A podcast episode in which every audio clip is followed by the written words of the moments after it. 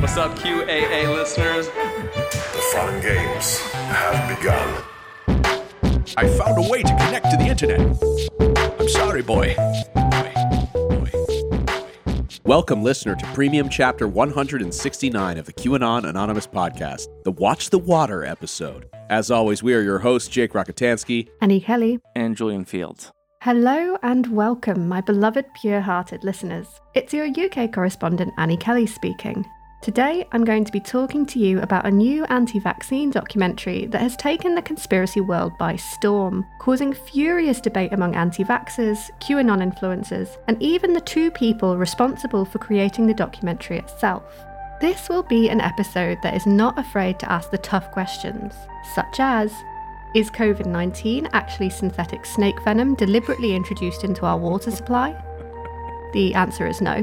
Ah, come on, Annie. Don't- You don't know how to structure an episode. That's supposed to come right at the end. Spoilers, guys. No, that's not happening. I was Can't always that. taught that we were sus- supposed to suspend your disbelief, you know, see what's there, and then at the end, you know, bring in your analytical brain. So Yeah, this is and like- already, I'm already disappointed. and listen to Jake. I mean, he's clearly has been sucking on the water straight from the tap. He's got snake venom in his lungs.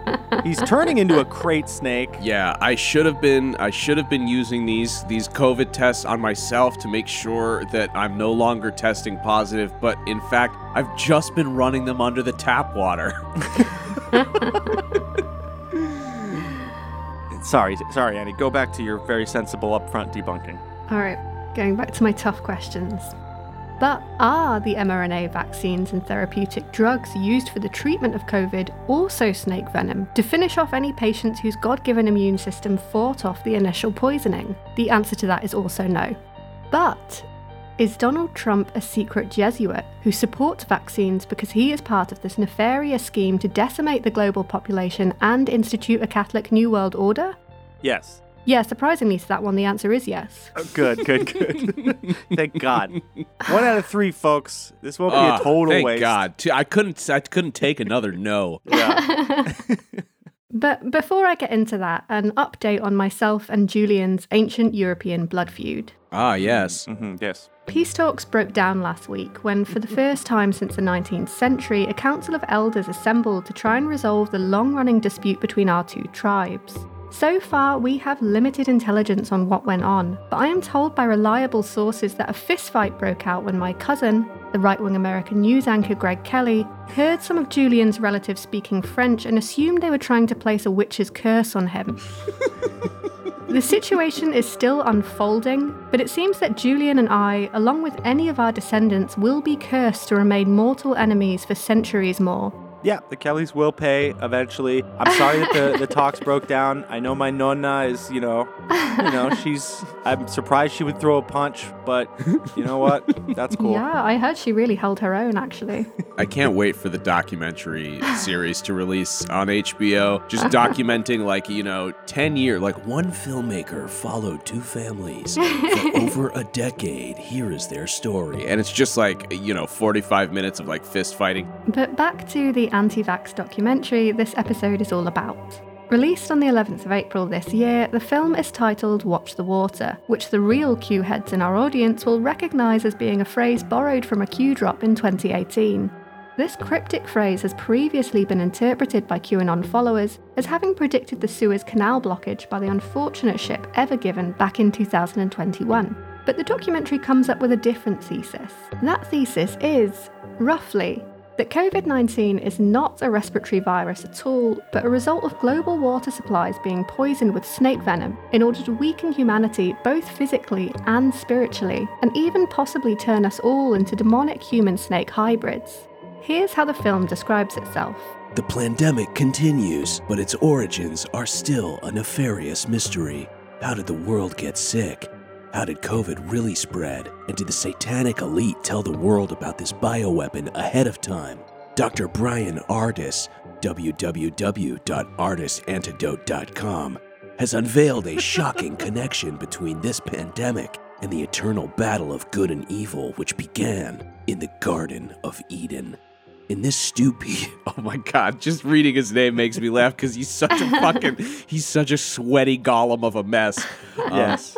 In this Stu Peters Network exclusive, director Stu Peters, award winning filmmaker Nicholas Stumphauser, and executive producer Lauren Witzke bring to light a truth Satan himself has fought to suppress.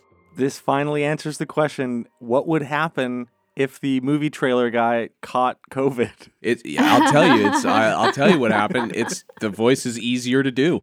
I was going to say, yeah, it sounded really convincing. Yeah, less effort, less effort for sure because because some of the gravel is now baked in. In a world where I can't taste or smell anything. No, you know, I did not. I haven't lost. I haven't lost taste or smell. I am. Uh, In a world I'm a where my penis fortunate. has grown smaller one. for some reason. In a world where I am weaker and uglier than I've ever been.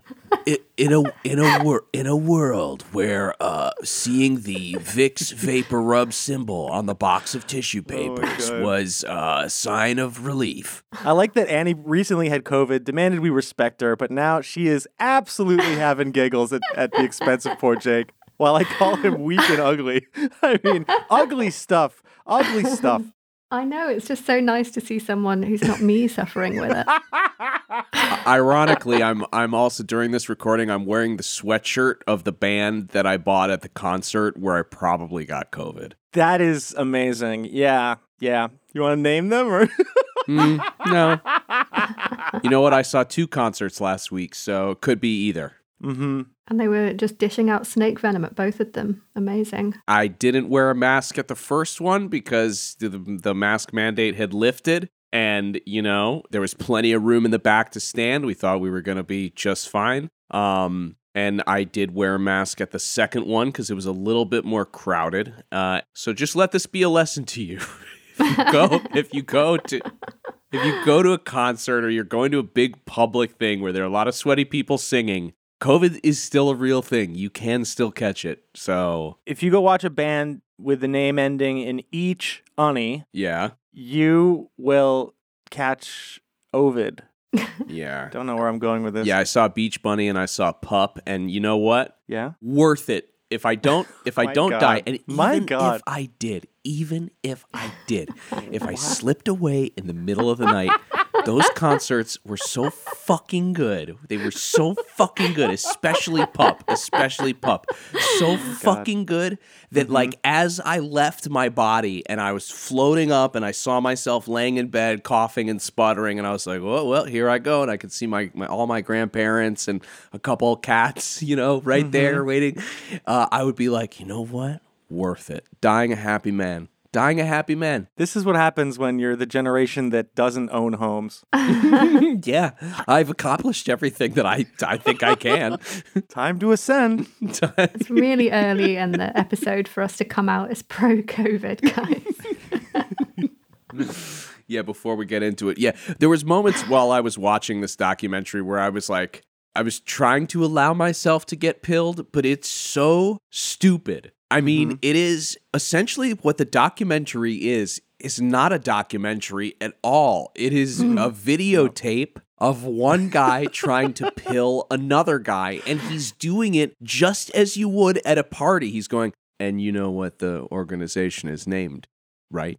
Like he's so fucking smug, this guy. And what is he? He's a chiropractor. He's not even a real doctor. A retired chiropractor. he's Can't even- retired chiropractor. Can't even continue quacking. Essentially, the movie is like, here's what I googled, and here's what it, it, it literally, is just a video of like a guy baking and and then trying to pill his friend who is it's totally working on because the guy's you know Stu Peters is fucking sweating, he's jiggling around his seat, he's oh, rubbing his face like oh my god, this is insane, this is insane. You have been listening to a sample of a premium episode of QAnon Anonymous. We don't run any advertising on the show, and we'd like to keep it that way. For five bucks a month, you'll get access to this episode, a new one each week, and our entire library of premium episodes. So head on over to patreon.com slash QAnon Anonymous and subscribe. Thank you. Thanks. I love you. Jake loves you.